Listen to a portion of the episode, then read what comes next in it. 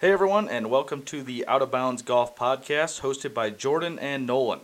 This is the first episode of many where we will have weekly tournament recaps, future tournament predictions, and debate anything and everything golf. First up, we're just going to give you a little history about ourselves, so I will turn it over to my co-host, Nolan. Hey everyone, so I guess this is our first podcast, and we'd like to just share a little bit about ourselves and how we kind of got into golf. I probably started playing when I was about 3 or 4 years old, and I took some lessons in a small course.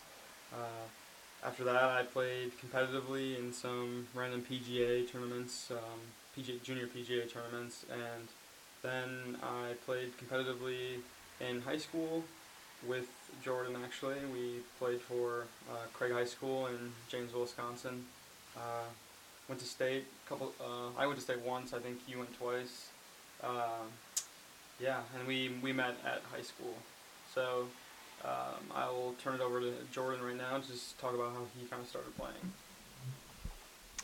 So as you know, my name is Jordan. Similar to Nolan, I started when I was probably 4 or 5 years old. Played a whole lot of different sports when I was a kid. Realized I wasn't good at any of the others, so I stuck with golf.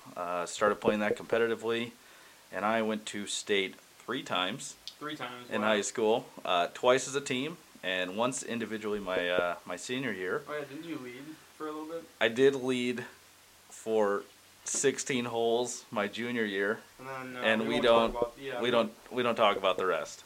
we stick with only positive news on this show. So we've known each other for quite a while now.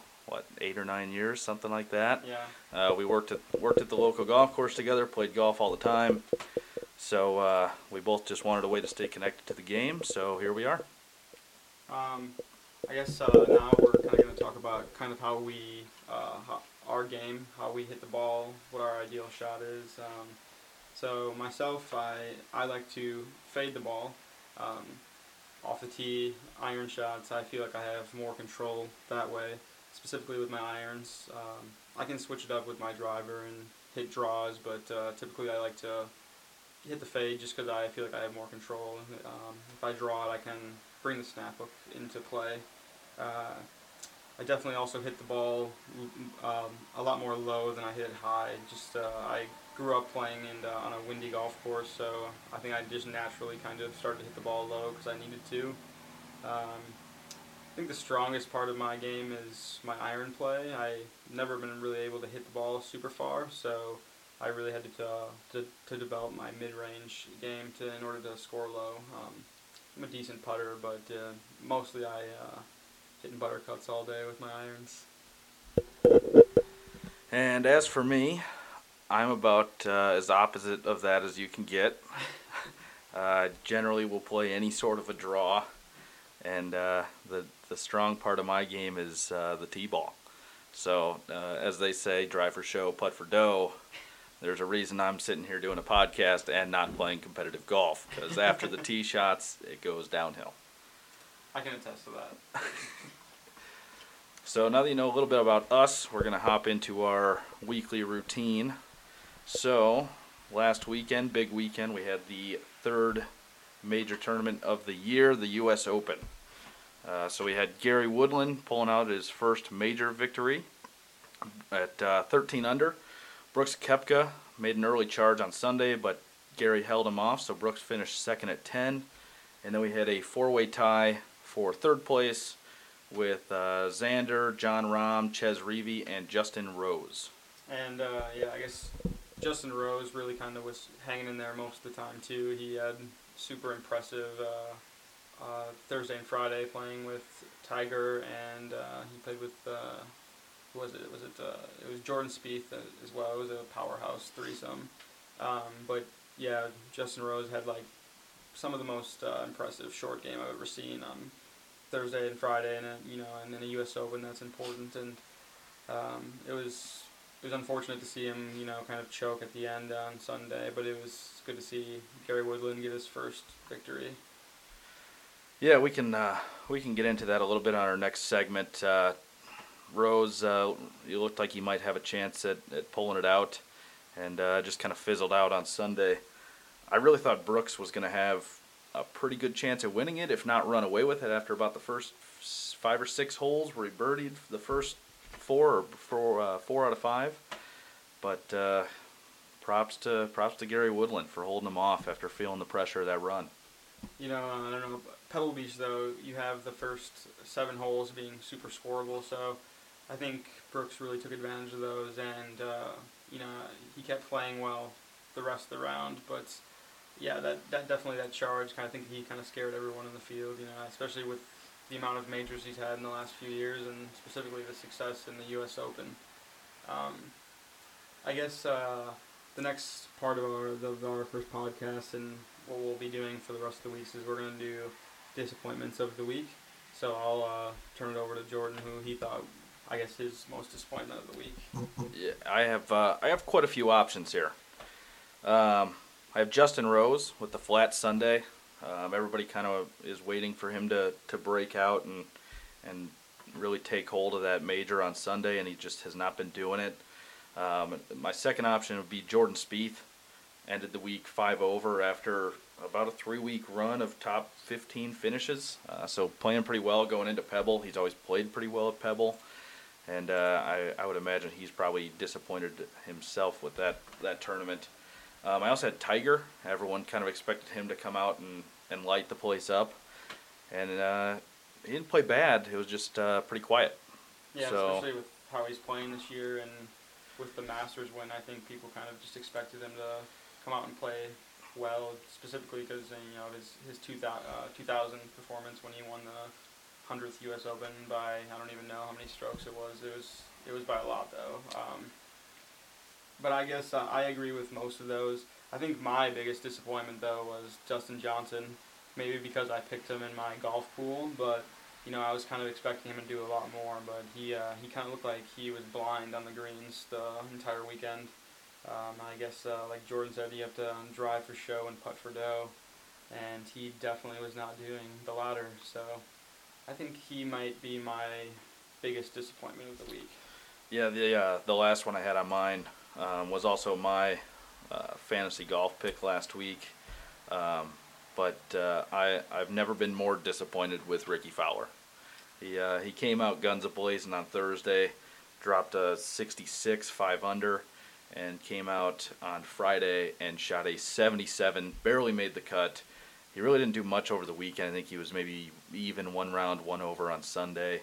You know, it was pretty quiet, but after that good of a Thursday, it's pretty disappointing that the guy comes back with horrible. It was a horrible round on Friday. True, and I also think, you know, another person who had a roller coaster kind of tournament was Rory as well. Specifically on Sunday, I think he had 4 birdies and 4 bogeys and maybe even a double. But it was just one of those rounds where it was either all over the pin or it was just terrible. I think maybe that was just because he was trying to be aggressive and get there. But it was you know, take away those bogeys, he was right up there by the leaders. So there are quite a few options, but we're going with Dustin Johnson. Quiet round, not much happening on the greens for him.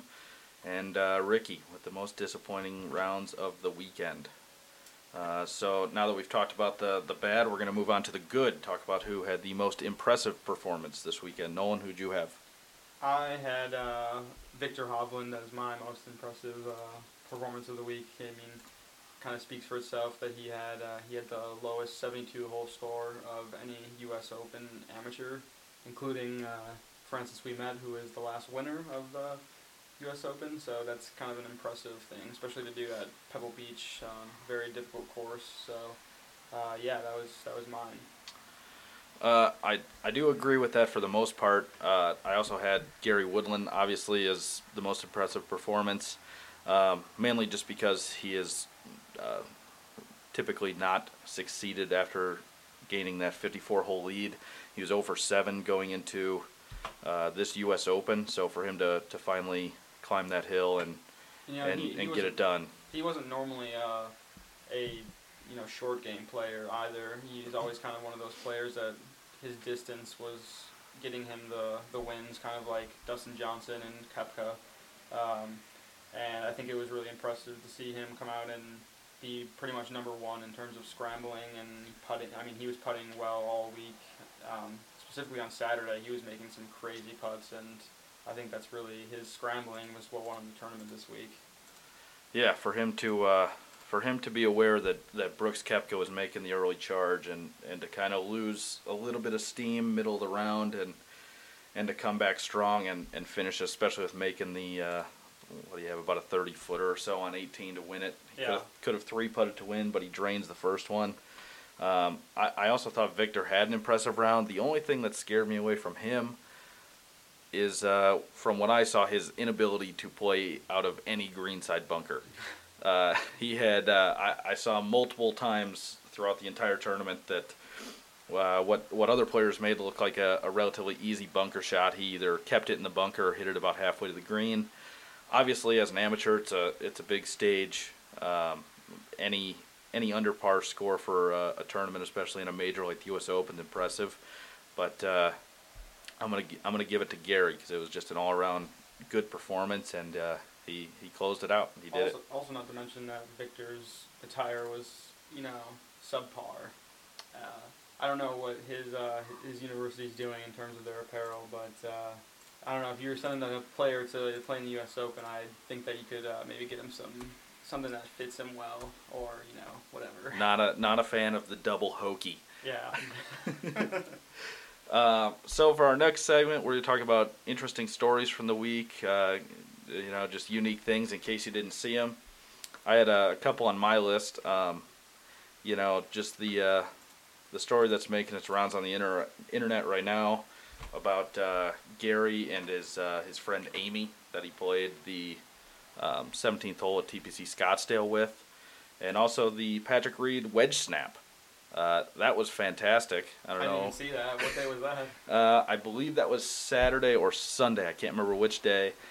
He was just over the back of the green in the rough, chunked the chip, and took the wedge over the knee. So that's not something you see that often, but. Always fun to watch. Oh, always fun to watch.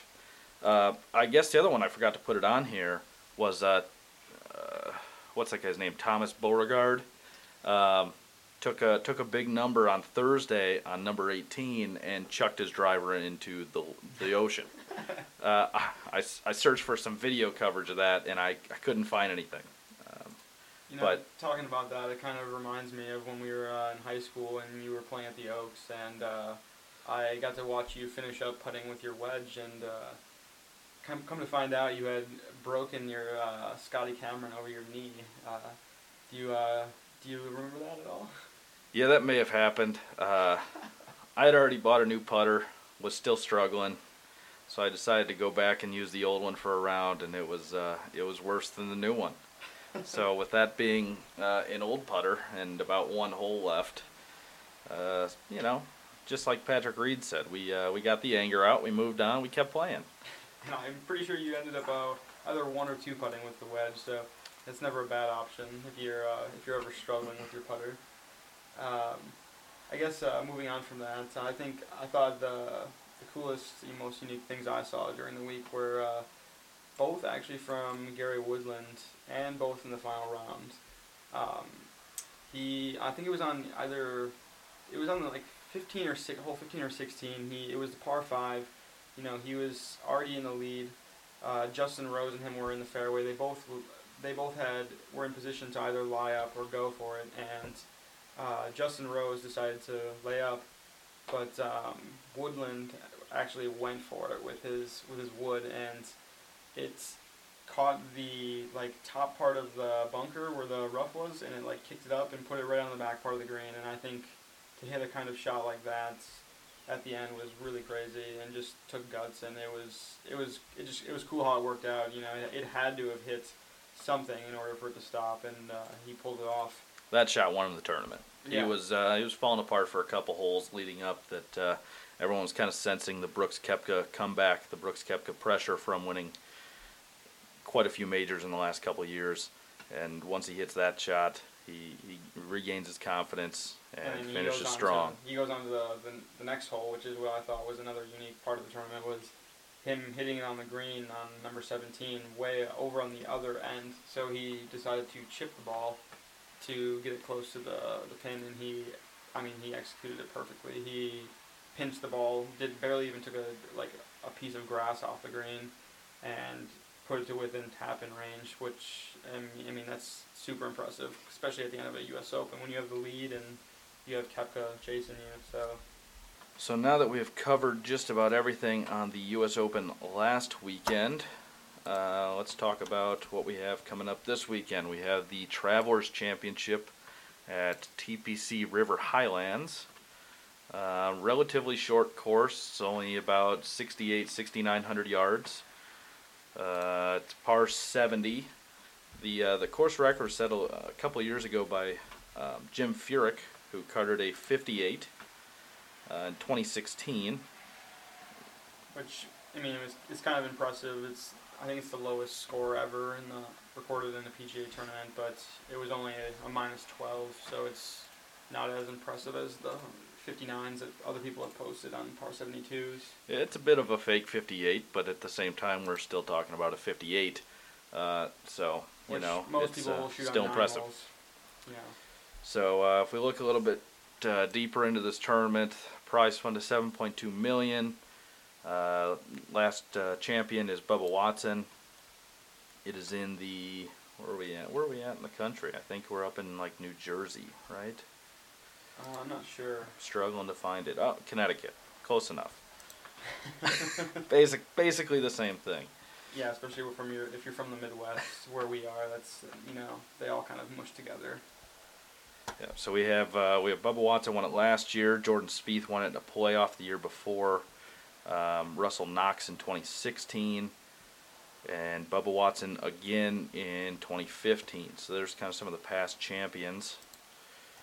And I guess next we're kind of going to talk about who we each picked we're in a weekly golf pool at our work. We both work together during the day, and we have a golf pool with a bunch of the other guys. So it's a one-and-done type pool where you have to pick one each week, a player each week, and then after you pick them, you can't use them again for the next tournament. So I guess I'll turn it over to Jordan for who we picked this week. I am currently in 5th. I just lost my spot in 4th after the U.S. Open last week.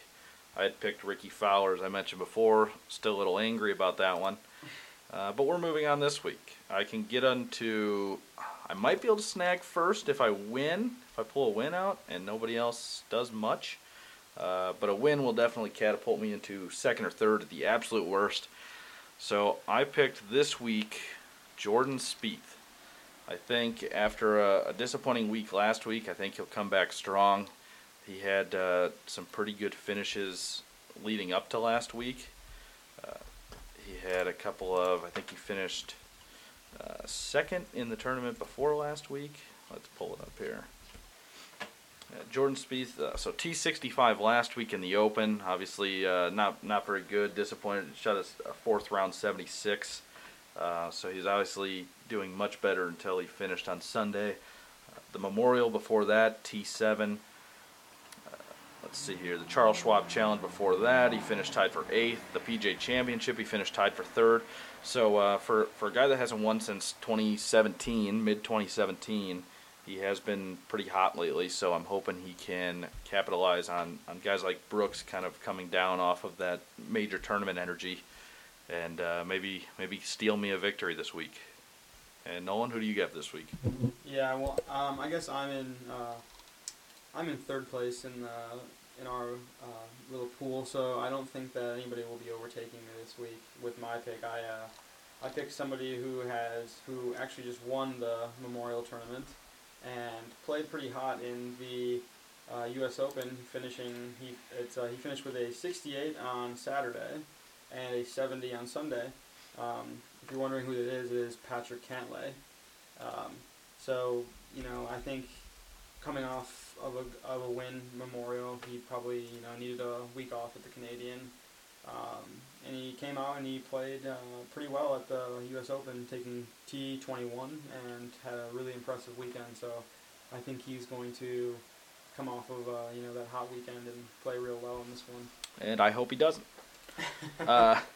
Before we so another topic that we're gonna focus on this podcast is looking at the top 100 in the official golf rankings, and just kind of do a breakdown, learn a little bit about some guys that maybe you've never heard of, or maybe they are guys you've heard of, like maybe it's a Brooks Koepka, whoever it may be, and you'll be able to learn a little bit about them. But before we do that, I did have an intriguing question for you that I thought of earlier today, and that is the run that Brooks Koepka has been on since 2014 the best stretch of golf we've seen since the 97 to 2010 Tiger Woods?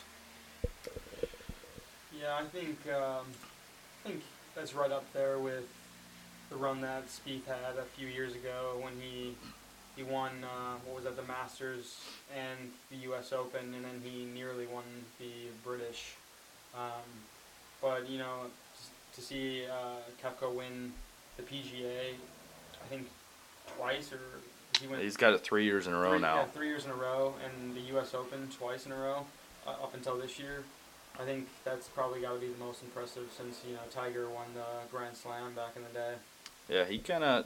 People tend to not like Brooks because he's a kind of a boring, you know, comparable to like Mike Trout in baseball. He's arguably the best at what he does right now, but does not get the fandom that you would think would come along with that.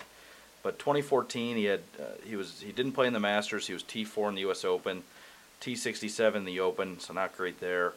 T15 in the PGA Championship. 2015 in the Masters, T33, U.S. Open, T18, the Open, T10, and the PGA Championship, T5, so kind of a step up in most of those right there. About the same results in 2016, and then we get to 2017 where he finishes tied for 11th in the Masters, wins the U.S. Open, tied for 6th in the British Open, T13 in the PGA Championship. 2018 didn't play in the Masters, but he won the U.S. Open and the PGA Championship. And so far this year, three majors in, his worst finish is second place. He finished tied for second in the Masters. People thought he was going to make a run at Tiger Woods in the Masters. Still finished tied for second. He ran away with the PGA Championship after the first 2 days of play, and just about chased down Gary in the U.S. Open. So... if he can keep this up, I think he could rival that run that we saw Tiger make. You know, I feel like he's one of those guys that just, he actually plays better when the pressure's on, and he hits the ball so pure off the tee, and he hits it so far, especially on the weekends. Like, I swear to God, he hits almost every single fairway, and when you have a guy that can hit it, you know, 330-plus yards off the tee consistently and hit it in the fairway, you're gonna play well, and if you can play well under pressure and have that, you're gonna have great results. He's like almost like Dustin Johnson, but actually has some sort of intelligence and can continue to play under pressure. I was thinking about taking him for my predictions on here. I already used him and had him when he won the PGA Championship in our fantasy league, but I was thinking about picking him in my predictions until you think about the fact that he just doesn't seem to ever get juiced up for regular tournaments. He's a hands-down favorite at this point, no matter what the major is. Every major that comes around, he's going to be in the top two or three in odds to win it. But you get these tournaments like this week, and I just don't think it's enough for him to bring the energy. And I think that's kind of why he doesn't have a huge following, is because he only brings that energy, it seems like, into the majors, and, you know, people want to see you play in more tournaments. Like, if you're constantly taking breaks and just playing the majors, or, you know, you're just putting all your energy into them, you're gonna lose a following, and, you know, when you lose a following, they start to cheer against you. So, yeah. All right, so now that we've talked about Brooks, the good, the bad, the boring at times, I'm going to, so I copied the top 100 official world golf rankings into a spreadsheet. I'm going to run a random number generator, and whoever that lands on, I am going to actively look them up and learn a bit about them. So I will go ahead and find out who we are going to dive into. Got number 74. 74, Danny Willett, the out of nowhere Masters champion a couple of years ago. Danny Willett? No, he won't. Let's see. I'm looking them up right now. Let's pull up some information on Danny Willett. He's from Sheffield, United Kingdom. He was born on October 3rd, 1987, so he's 31 years old.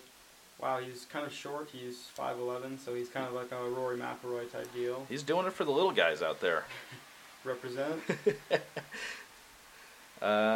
He, let's see here, went to Jacksonville State, turned pro in 2008, so he's been pro for 11 years now. Got 6 professional wins. It looks like he's got only one win on the PGA Tour, which was the Masters. And what year was that? 2016 Masters he won. He's got 6 wins on the European Tour, 1 win on the Asian Tour, 1 win on the Sunshine Tour, which I would assume that's something in Florida, but I don't know what that is. Yeah, I don't either, Just one of the tours. So if we look at his best results for majors, he obviously won the 2016 Masters. Outside of that, not a whole lot. T30 in the PGA Championship in 2014, so that's not very great. The U.S. Open to finish T12 this year. I don't remember seeing him on the leaderboard, but that's a pretty solid tournament for him. Pretty good paycheck. Looks like he also took T8 in the RBC Canadian Open, which is that's a good result there. It looks like he's also won near $832,000 this year, so that's not too bad of a pay for going out and playing some rounds of golf. Yep, looks like he's a big Liverpool fan. Naturally, he's here from Europe. He will never walk alone. For those of you that like soccer out there, I know that much, and that's it about Liverpool. Yeah, he's a pretty quiet career, but he's sticking around. He's pulling out a few decent finishes here and there. He has more majors than Lee Westwood and myself, so I would consider that a win, especially when you win the Masters. That's pretty special. And we're going to play just a little game here. I'm going to make you guess what his career earnings are. How long has he been in the league for? He's been pro for 11 years. I would say career winnings around... He's at 832,000 this year, so he won the Masters. I'd say around $2.5 million. Well, he won. Let's see here. I don't know what this first part is, but he has a career earnings of $15.7 million. So you were a little off. Just a bit, But we'll see how close you can get on the rest of these guys. Some of these I'm kind of interested to see your guesses, because there are quite a few names here that I don't even know in the top 100 of the world golf rankings. So you get down towards the bottom. We got some names I'm not even gonna know how to pronounce. Mikko Korhonen. Where's he from? I don't know. I'm not a geography major. I don't know what that flag is. You didn't study the flags of the world in high school? Not that one. He probably doesn't know what it is. So there are some guys that we're not exactly sure who they are, but that's why we're doing this, so we can learn about them. And so learn about them and root for them when they make charges on the leaderboard, if they ever do. There are some fun names out there. So as we go through this, we'll be able to pick out some of our favorite names. Okay, I think that's that's about it for our podcast this week. Hope you guys liked it, and hope you guys will join us for our next one. Appreciate if you give us a listen, give us a review if you'd like. If you want to send us any feedback, communicate with us, ask us questions, give us any topics to talk about, you can reach out to us on Twitter. I am at 33golfer, and Nolan is at? I'm at nmoran, M-O-R-A-N, 15. And we have an official Twitter page as well. And I think, what is that handle? Yep, that is at capital OB_golf pod. Capital G, capital P. Yeah, so feel free to give us a follow, and you hit us up with any questions. You know, if you want to hear specific things in our next podcast, we're happy to take comments or, you know, direct messages, anything, and we'll try to incorporate it into our next week's podcast. All right, thanks for listening, and we will talk to you next week.